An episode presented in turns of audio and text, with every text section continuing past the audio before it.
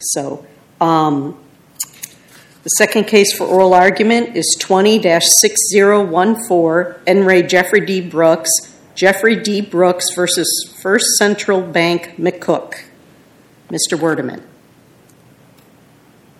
May it please the court, my name is Andrew D. Werdeman on behalf of debtor appellant Jeffrey D. Brooks. The issues in this appeal are narrow. They're whether the bankruptcy court abused its discretion in granting relief from the stay by misapplying the law to the facts and by finding that the bank had made a prima facie case of cause under 11 U.S.C. section 362D. Brooks argues that the bankruptcy court incorrectly found that the bank had made a prima facie case of default and also that the law was misapplied to the facts in two ways. First, by disregarding his unsworn declaration as valid evidence, and second, by disregarding the negotiation requirement under the plain terms of the plan. This appeal arises from an order by the bankruptcy court granting creditor appellee First Central Bank McCook's motion for relief from the automatic stay pursuant to 11 U.S.C. section 362D1, which generally says that a court can grant relief from a stay for cause. Both parties... Mr. Werdeman, Mr. Werdeman, this is Judge Nail. Um, is debtor claiming that he was not in default under the plan? That is the case, Your Honor. Debtor was not in default despite failing to make the payments on January 15th? That is the case, Your Honor. Debtor claims that because under the plain terms of the plan, while the payments were due at that time, there was also explicitly a provision in the plan requiring that if FSA would allow for renegotiation of the loan, then the bank and Brooks had to come to the table. And that's the payment... Can you, excuse me, excuse me, can you point me to the part of the plan or the provision in the plan that says that uh, the state of negotiations affected the due date of the January 15th payment? I'm looking for something in the plan that says if negotiations are underway or if negotiations are being explored, then the January 15th payment is excused or is delayed in some manner. Is that is that in the plan? I think it is in the plan. And it's I have it as on page 7, and I think it's Article 14.14c.1. And that part of the plan explicitly says that that there has to be an attempt at renegotiation. And the reason I think that the plan reads the way it does is because in combination, if the if there were no attempt at renegotiation, then, or excuse me, essentially the way that the, the bank has it, the bank says that if there's the payment missed on that day, then it's default. But that reads the attempt at renegotiation requirement out of the plan entirely. And Brooks was relying on this attempt at renegotiation. He was understanding that while these renegotiations are underway, that the due payment obviously would not be subject. And then if at some point both parties realized that negotiations weren't going to go anywhere, then of course it would default to the original terms of the plan. Mr. Rederman, this is Judge Dow. Under your interpretation, would the payment just never become due if the parties never got around to talking to FSA and asking it if it would be willing to renegotiate or initiating negotiations? So, Your Honor, my understanding of the plan is that there would be two ways, and this would be the prima facie case the bank had to put forward. The bank either had to show that FSA was willing for renegotiation to take place, and then let's say negotiations failed, then the payment would be due.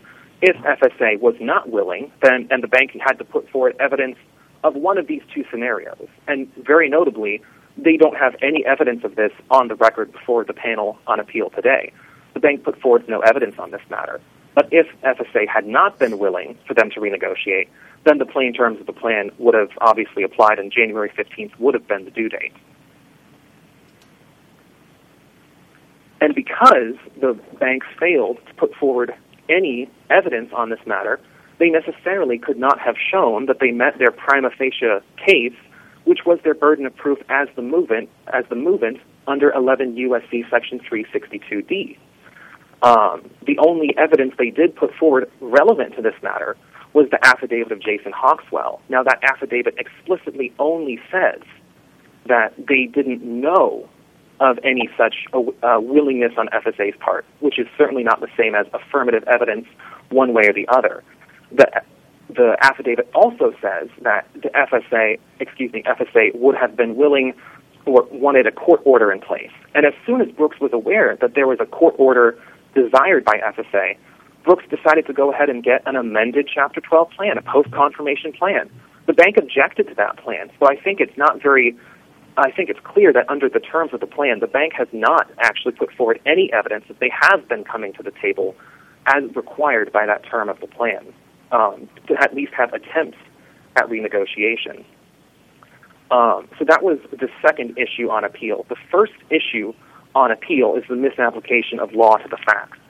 I think it's very important that even assuming that the bank did, and this is not something that the Brooks concedes, but assuming arguendo, that the bank did put forward a prima facie case, um, the bankruptcy court disregarded plainly Brooks' evidence of an unsworn declaration as valid evidence. And this is contrary to 28 U.S.C. Section 1746, which says that unsworn declarations can be used as evidence, and numerous federal and bankruptcy courts do use unsworn declarations in matters such as motions for summary judgment. Mr. Waterman, excuse me, this is Judge again. That's not what the bankruptcy court said. Was the bankruptcy court didn't say, "Oh, I'm I'm disregarding that because it's an unsworn declaration under Title 28." Uh, so, Your Honor, the in the hearing, the bankruptcy court says there's no evidence of that. They don't use words saying the evidence isn't probative or it's not compelling or even it's not as compelling as the bank's evidence. They say there's no. Right, so maybe the court disregarded the evidence and that's another issue, but it didn't say, oh, that doesn't qualify as evidence because it's an unsworn declaration. Your Honor, my understanding of the of the hearing was that counsel for Brooks said, "Here is our evidence that FSA was willing," and then subsequently the bankruptcy court said, well, there is no evidence of that. So to me, the, the plain meaning is that they don't think it's evidence for some reason. Uh, Mr. Waterman, this is Judge Nail again. I'm, I'm looking at the transcript, and what I'm seeing is the bankruptcy court said the fact is debtor did not make those payments. There is no evidence to the contrary. So under the express terms of the plan, the debtor, is, I'm sorry, the creditor is entitled to relief from the automatic stay. Clearly, the bankruptcy court was looking at the issue of the January 15 payments, which there's no dispute weren't made in total, um, and that the bankruptcy court viewed the plan as that is that constituting a default under the plan. Now, I understand you disagree and you think the plan says something else, but the real issue is if that's what the plan says, the evidence you were proposing didn't go to denying the payment wasn't made. So wasn't the bankruptcy court simply saying there was a default under the plan, that default entitled uh, the bank to relief from the stay, and I don't need to hear evidence of the negotiations? Your Honor, I understand you don't agree with the bank, the, the bankruptcy court's determination, but that's really what the bankruptcy court was saying, wasn't it? Yes, Your Honor. I think that that part part of the transcript actually goes to the second error I say was the misapplication of law to the facts, which was that um, I, uh, Brooks argues that the bank, the bankruptcy court, mis or read the requirement to attempt to negotiate language out entirely. But for this specific part, I was excuse me, Mr. Werdeman, you have thirty seconds. Thank you. I'm sorry, ninety seconds. Oh. Thank you. I was actually referring to an earlier part of the transcript where counsel for Brooks says that he has evidence, and this is, I think, directly quoted in either our main brief or our reply brief, that he has evidence on that regard, and then the bankruptcy court replies saying that it is not evidence after all. So I think that the portion you directly quoted was a fair uh, statement, but I was referring specifically to an earlier part of the transcript. And for the reasons previously stated, we respectfully ask for the bankruptcy appellate panel to reverse the decision of the bankruptcy court. Thank you. Thank you, Mr. Werdeman. Mr. Peterson? Thank you, Your Honor. May it please the court, my name is David Peterson. I'm an attorney in North Platte, Nebraska, representing First Central Bank. Um, at the time this plan was negotiated, the parties didn't know if Farm Service Agency would even let them renegotiate, and that's why the provision is there. The idea was it was possible, they would see what they could do as far as renegotiation. This was for the, the benefit of the debtor. Um, and basically what I've seen in the briefs and what I'm hearing is the debtor's taking the position it was on the, the burden was on the bank to do something and um, I don't know how we prove a negative, but there's disputed evidence, and I agree with what the court was just saying. I don't think the bankruptcy court disregarded uh, the unsworn declaration. I think they, the judge did, just didn't believe it said what the the debtor said. Um, and well, Mr. Peterson, Mr. Peterson, excuse me, this is Judge Nail. Uh, so you don't agree with uh, Mr. Werderman that the January 15 payments were somehow conditioned on or subject to negotiations? We don't agree with that. There is nothing in the plan that talks about uh, staying it or anything like that. And I, I think the record shows the length of time, both before the January 15th date and after. The bank didn't just pull the rug out from under them. There was there were attempts to try to see what could be done, and there just comes a point where the bank said, you know, enough. We need to move forward. Uh, but I don't think there's anything that, that modifies that January 15 date, even though as a practical matter, that I'm sorry. What specifically about the uh, the Article 14C1 on page seven? I believe that was the the provision of the plan that Mr. Werderman directed us to. Um, I, I, that's the provision. If I I don't have the plan pulled up right now, but my recollection is that is the provision that was talking about uh, a basically attempt uh, to negotiate. Is there anything in there that would subject those negotiations or um, uh, make those negotiations a basis for delaying the January 15 payment? We don't believe so, Your Honor. I can. It's fairly short. I can read this provision in 14A. The first sentence says the terms of the FSA loan on Jeff's FSA real estate shall remain unchanged. Period. And it goes on to say, in the event FSA will allow Jeff and the bank to renegotiate that loan, then the parties agree to attempt to renegotiate the loan on terms similar uh, to the terms for repayment of the balance of Jeff's debt. So the first thing is nothing changes the FSA loan because there wasn't any any reason to believe we could do it. In the event we could do it, then I don't think there's any dispute that we were, were willing to talk about it, but it never happened. Um, and I don't think it's through any fault of the bank, uh, any delays or anything like that. The uh, I think that it's not disputed that, the payment wasn't made. Um, the position of the debtor seems to be that the debtor or the bank was required to attempt to renegotiate the loan if if FSA approved negotiations.